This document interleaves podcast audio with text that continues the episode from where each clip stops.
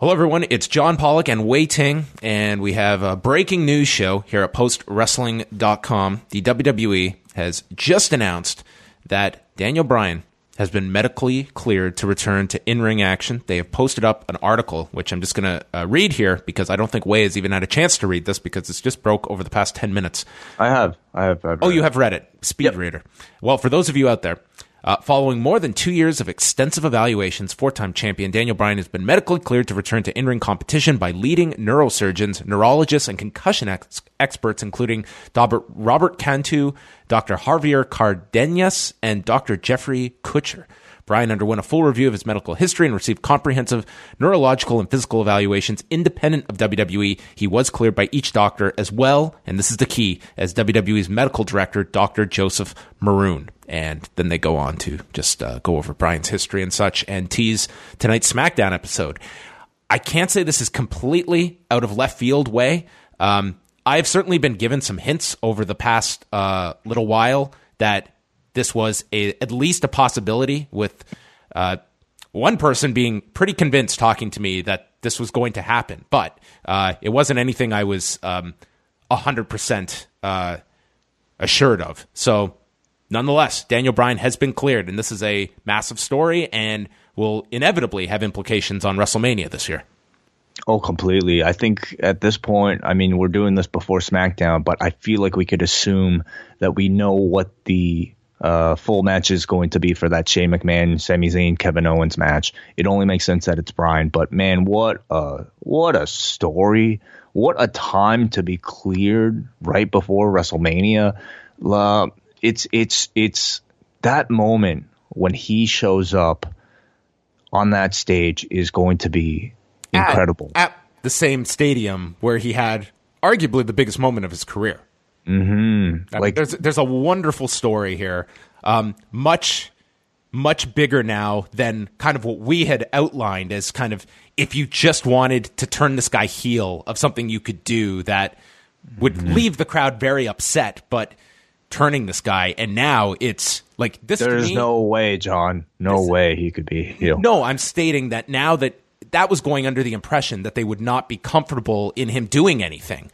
Right. This to me sounds like he's getting a clean bill to go ahead. And while I assume that there will be maybe some restrictions or Bryan is going to curtail his style somewhat, I mean, he's going to do a match. And this to me is going to be, for many people, the biggest portion of WrestleMania. This may trump the Rousey mixed tag, depending on whatever Bryan's involved with. That's going to be, at worst, I think, the #2 attraction of WrestleMania this year. I completely agree. I think you are, at the very least, you have another main event that is certainly rivals and maybe in some cases trumps your world title matches. And I think that's great for the card. I mean, looking beyond WrestleMania, like the amount of people and the amount of talent that has entered the company since Bryan's retirement has been great as well. And, you know, we're looking at potential matchups now. If this is a full-time Daniel Bryan schedule, we're looking at potential matchups with people like, you know, Finn Balor, Shinsuke Nakamura, Samoa Joe, even like a Kevin Owens, people he hasn't really had a chance to mix in with. So it is a total game changer. I mean, I'm still kind of letting it sink in for me, just as a big fan. So, man, it's how long do you think this has been in the works? I truly believe he wasn't cleared until, like, I think that interview he did on Sunday. Like, there are many performers out there that you can look at and you have to read between the lines of what they're saying. Bryan Danielson is not one of them. Like, this guy is honest to a fault that I don't feel he would openly lie about his status. And the quote he gave to The National, he was over in Abu Dhabi, and on Sunday, he was asked about his status, and he said, quote, "I don't know, and I don't think they know. I think it all depends on whether or not I get cleared. As of this moment, as of today, I am not cleared by WWE. I've done everything in my power, everything they've asked me to, and I've gone above and beyond as far as, okay, what doctors do you need me to see? Send me to any doctor you want." And yeah, and he goes on essentially saying, "I used to think that the percentage of the WWE ever clearing me was low. I think with the stuff that I've done, it has gotten a little higher, but I don't know how much higher." So I would imagine, Wade, this was not something known until maybe even Tuesday morning, maybe that late in all of this.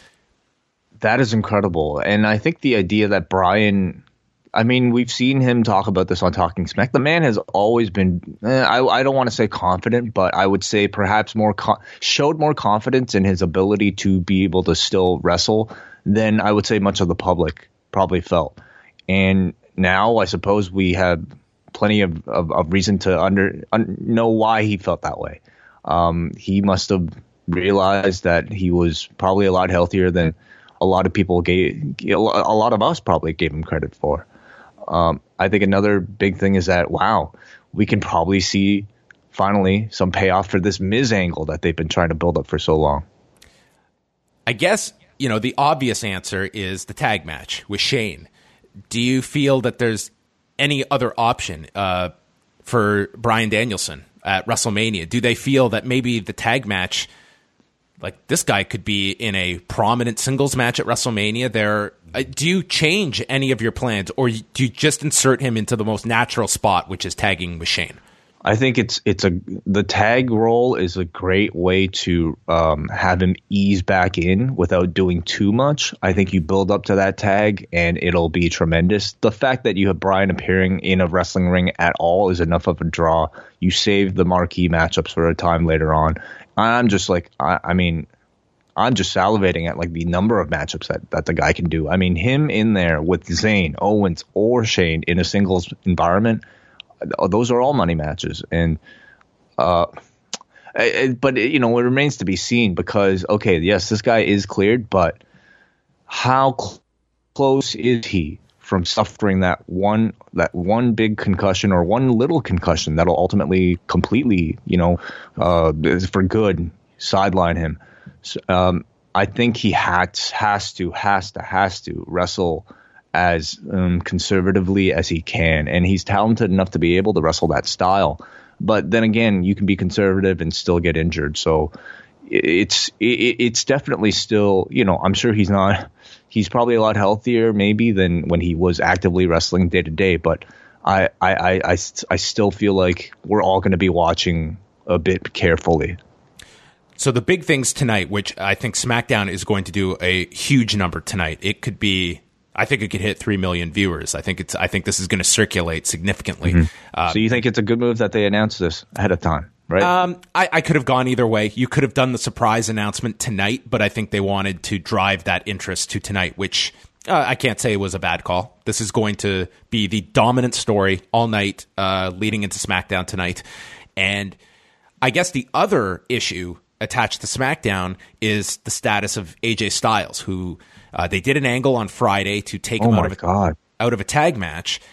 He missed the house shows. He put out a comment. He was interviewed on Monday, and he just stated that even if he's on one leg, he is going to WrestleMania. So, I mean, that paints a picture that it's not something – it's not a nothing injury. But at least from his point of view, he's wrestling at WrestleMania. I mean, wrestlers could say what they want. If you asked Daniel Bryan if he had a main event going on at WrestleMania, I'm sure he would have been there regardless. But it's ultimately up to what the doctors say, isn't it?